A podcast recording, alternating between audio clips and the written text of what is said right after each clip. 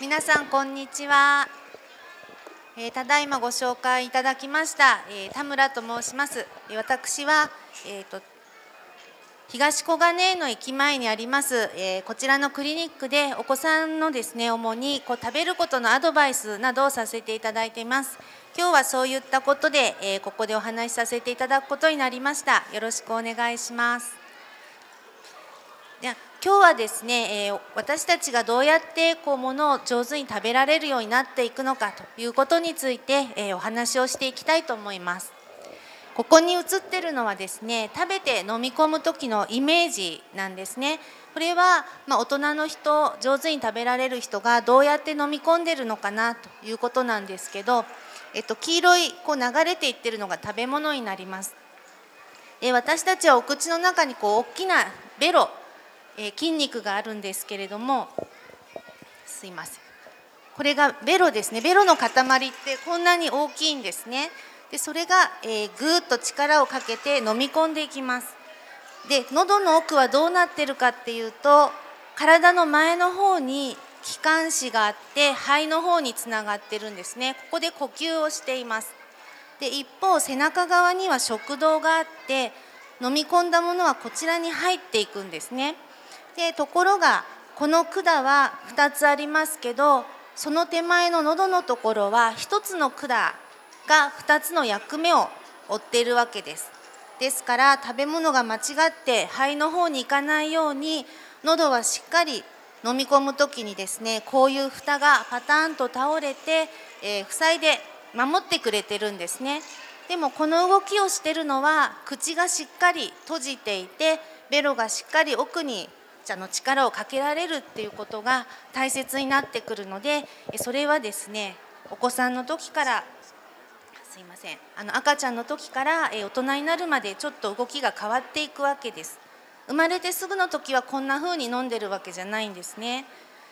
じゃあこのものを食べる機能のこと固形食を食べる食事をしていく機能っていうのは本能かな。生まれてくれば誰でもできるのかなっていうと実はそうではないんですね。食べる機能っていうのは生まれてから生まれた後に発達して獲得されていきます。この食べる機能のことを接触嚥下機能というふうに専門的には言うんですけれどもじゃあどうやって発達していくか見ていきたいと思います。この私たちの栄養をとる機能っていうのは2つあるんですね。1つは赤ちゃんの時のおっぱいを飲む機能これは哺乳と言います。でこれは反射的な動きで最初行われていくんですね。ちっちゃいお子さんあの今育ててらっしゃる方分かると思いますけどお口を刺激するとミルクじゃないのにチュパチュパしたりパクパクしたりすると思いますがそういった反射で栄養をとるんですけれどもだんだん発達していくとですね自分の意思で口を動かすことができるようになるのでそれが接触機能、食べ物を食べる機能ということになります。この2つは、えー、あの動きもあの目的も大きく違ってきます。で最初の栄養摂取は、え哺乳ですねおっぱいを取る機能なんですけどこの頃の赤ちゃんのお口の中は私たちと随分違います何が違うかというとまず歯が生えてないですねで上顎を開けてあーんって見てみると将来歯が生えてくる土手があるんですけれどもその内側にもう一つ膨らみがあるんですね。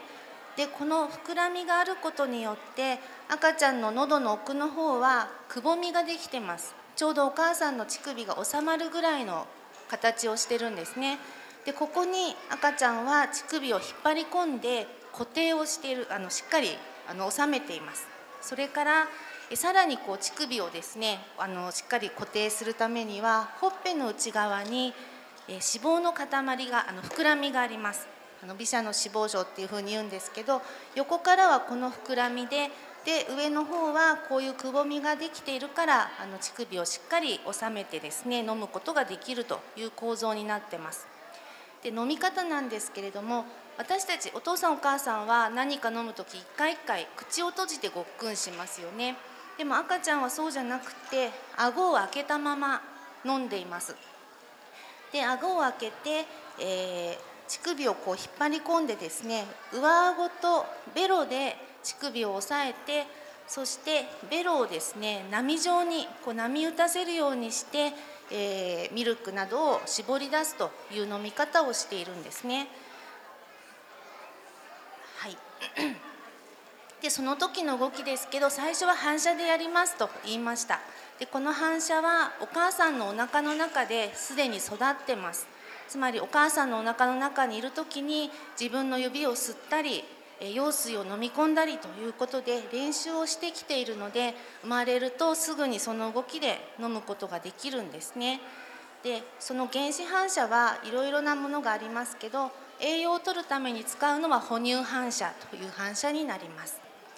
で代表的なものには探索反射例えば口の周りをですねちょんちょんってつつくとそっちの方に自分の口を持っていって、えー、何か取り込もうとするそれも反射です。それから吸鉄反射というのはこう細長いものが口に入ってくるとチュパチュパ吸っちゃう動きですねそれもあの反射になりますから美味しいミルクおっぱいが出てこなくてもチュパチュパ吸っちゃうのはこの反射があるからなんですね。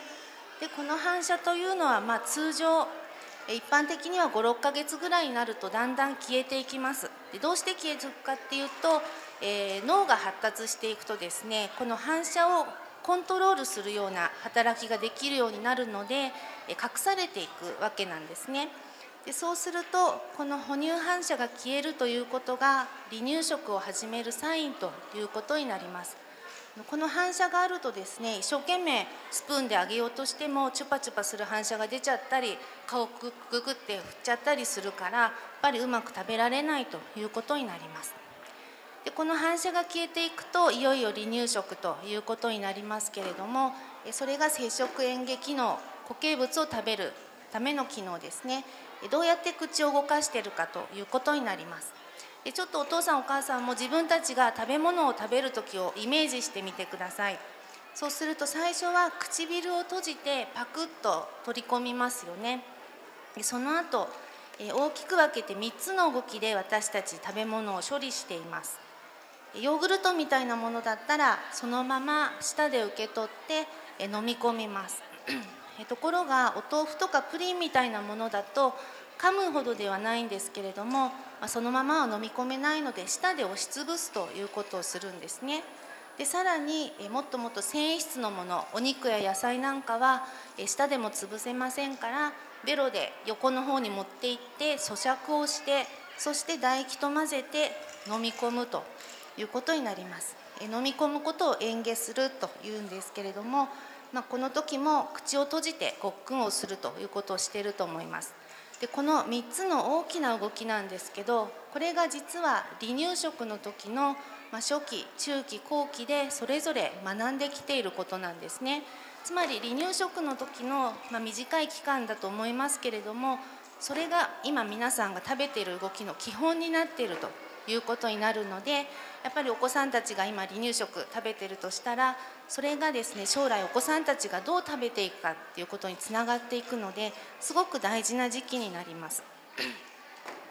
で離乳食が始まって初めに覚えることは唇と顎を閉じて飲み込むっていう大人の飲み方ですね。あのおっぱいの時は顎を開けて飲んでましたけどそうじゃなくて今度は1回か口を閉じて飲むということを覚えますそれから唇を閉じてパクッと取り込む。この2つが一番最初に覚える動きになります。で左はですね3ヶ月ぐらいの赤ちゃん。まだまだ哺乳反射がある時にスプーンから食べ物を与えてみるとどうなるかというとですね一生懸命チュパチュパしてますけどスプーンの下にベロが出てきてるんですね。でこれはあの哺乳の反射が出てしてあの出てしまっているのでなかなか上手に食べられないですでところがこの原子反射が消えていって離乳食の最初に覚えることができるようになると一回口でパクッと閉じあの取り込んだらごっくんと飲むまで口を閉じていられるということになりますのでまずはこれができるようになるということなんですね。でそうするとこの時期に食べられるものというのはまだベロの動きが単純入ってきたものを喉の方に送り込むだけなのでいわゆるペースト食ということになりますそのまま飲み込めるものですねこういうものが適しているということになるんですね。でこれが上手になると今度口を開けたまま飲んでいたのが閉じて物を食べるということができるようになるのでえ閉じた口の中の閉鎖空間で舌を動かすことができるようになります。そうすると下の動きがですね上下の動きが出てくるんですね。そうしますとえ下と上顎で押しつぶすことができるようになると。いうことでえこれが離乳中期の動きになります。でこの時の動きのポイントなんですけれども顎は結構上下に動いてるんですけれどもまだ舌で潰しているので口の動きは左右対称なんですね。で口が左右対称でよく動いてたらそれはまだ噛んでいるんじゃなくて舌で潰してるんだなというふうに見ていきます。そうしますとですね、え動きとしては例えばこれ硬いゼリー食べてるんですけどなんかこう口のさっきと違って口の前の方をちょっともこっとさせてうにゃうにゃうにゃって潰しているのがわかると思いますしこれ押しつぶしをしているとこの口の動きですね、えそれから右のお子さん。まだ噛めないんですけどボールをですね与えてみました。そうしますと、えー、まあ、一生懸命噛めませんから下の前の方で潰してるんですね。これも口の動きは左右対称に動かしてます。そうすると、まあ、押しつぶしで食べられる食品がいいということになるので、えー、こんなような感じですね。で目安としては、まあ、作る時にお母さんとかお父さんの指でプシュッと簡単に潰せる程度の硬さにするといいと思います。でこれが上手になるとですねいよいよ離乳の後期に移っていくんですけれども今度は、え、舌が舌とか顎がですねそれまで単純だったのが上下にあごめんなさい左右に動いたり斜めに動いたりすることができるようになってきますそうすると、えー、噛んでいる方に口が寄っていく動きになるんですね左右非対称の動きということになるので、まあ、これが見られたら今度は、えー、噛みつぶすような食べ物に変えていくということになります。で離乳後期の動きを見ていくとお口元見てていただきたいんですけど、まあ、赤ちゃんせんべい食べてますそうするとですね噛んでいる方にこう口がギュッギュッと寄っていくのが分かりますか？口の角口の角って書いて口角っていうんですけれども動きを見るポイントとしてはこの口角があの左右非対称に引けてるかなっていうのを見ていくんですね。でこの動きが出てきたら好気色に移っていくことができます。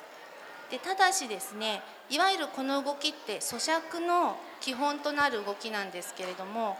注意としてはまだ歯が生えてないということなんですね。つまり噛むような口をしてるんですけど口の中はまだまだ歯茎しかないということになります。で平均的にはですね生後8から9ヶ月ぐらいにやっと下の前歯これあの横から見た歯茎の中で、えーと、歯が生えてるのがまだ下の前歯が出てるよっていうようなイメージなんですけどやっとそこが出たぐらいなのでですねあの噛めるからといって繊維の強い食べ物を与えてしまうとうまく食べられない口から出しちゃったりむせちゃったりえ丸飲みしたりということになります。でこの生え始めた前歯を使って、まあ、子どもたちはこうおもちゃを噛んだりとかいろんなものを確認するようなことをたくさんやると思います。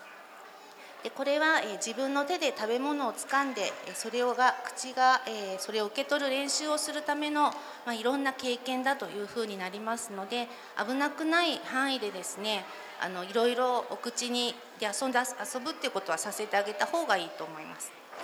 でこの時期の食事の形態としては、えー、歯茎ですりつぶせる硬さということですね。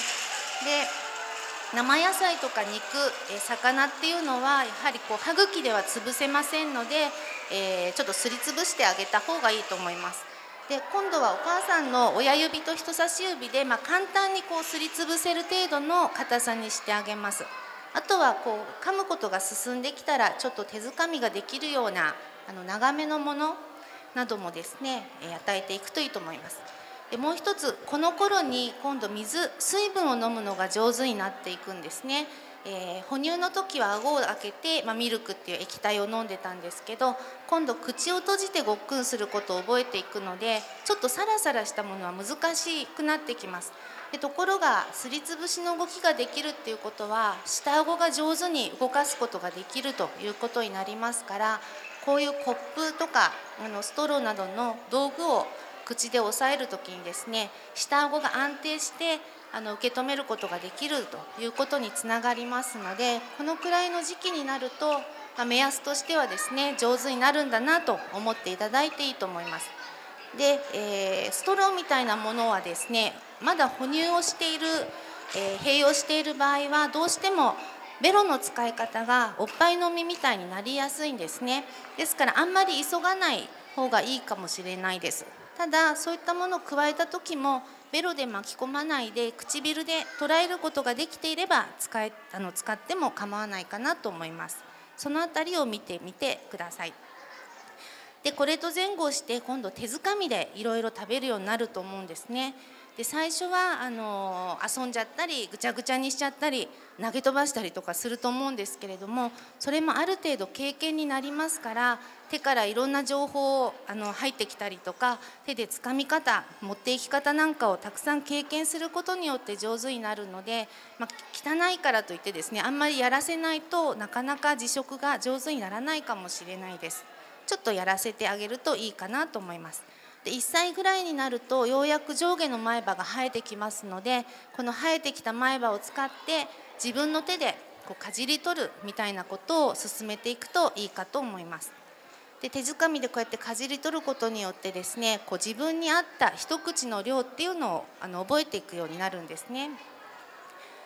でその先進んでいくと大体3歳ぐらいには、えー、乳歯子どもの歯が20本全部生え揃うことになります、まあ、早いお子さんだと2歳半ぐらいから、えー、まあ、大体3歳ぐらいですね。でこれぐらいにならないと逆に言うと繊維のあるものはちゃんと噛めないんだよっていうことなんですね。ですからこう食事の形態を、ま、見ていく時にはやっぱり歯がどう生えてるかしっかり見てあげるといいと思います。あとは手の使い方も発達の順番があるので最初はこう手のひらで食べ物でも道具でもあの掴んでいくんですけどだんだん親指側の3本の指が器用になっていくと指先で使うようになって最終的にはこの鉛筆握りですね三子握りとかペンホルダーっていうんですけどこれができるようになっていきますがこれも結構個人差がありますので3歳になっても上手にできないお子さんもまだまだいます。まあ、小学校に入るぐらいまでには上手になるかなっていうところなのであまり急いでですねあの無理やり握らせるとかそんなことはしなくてもいいかと思ってます。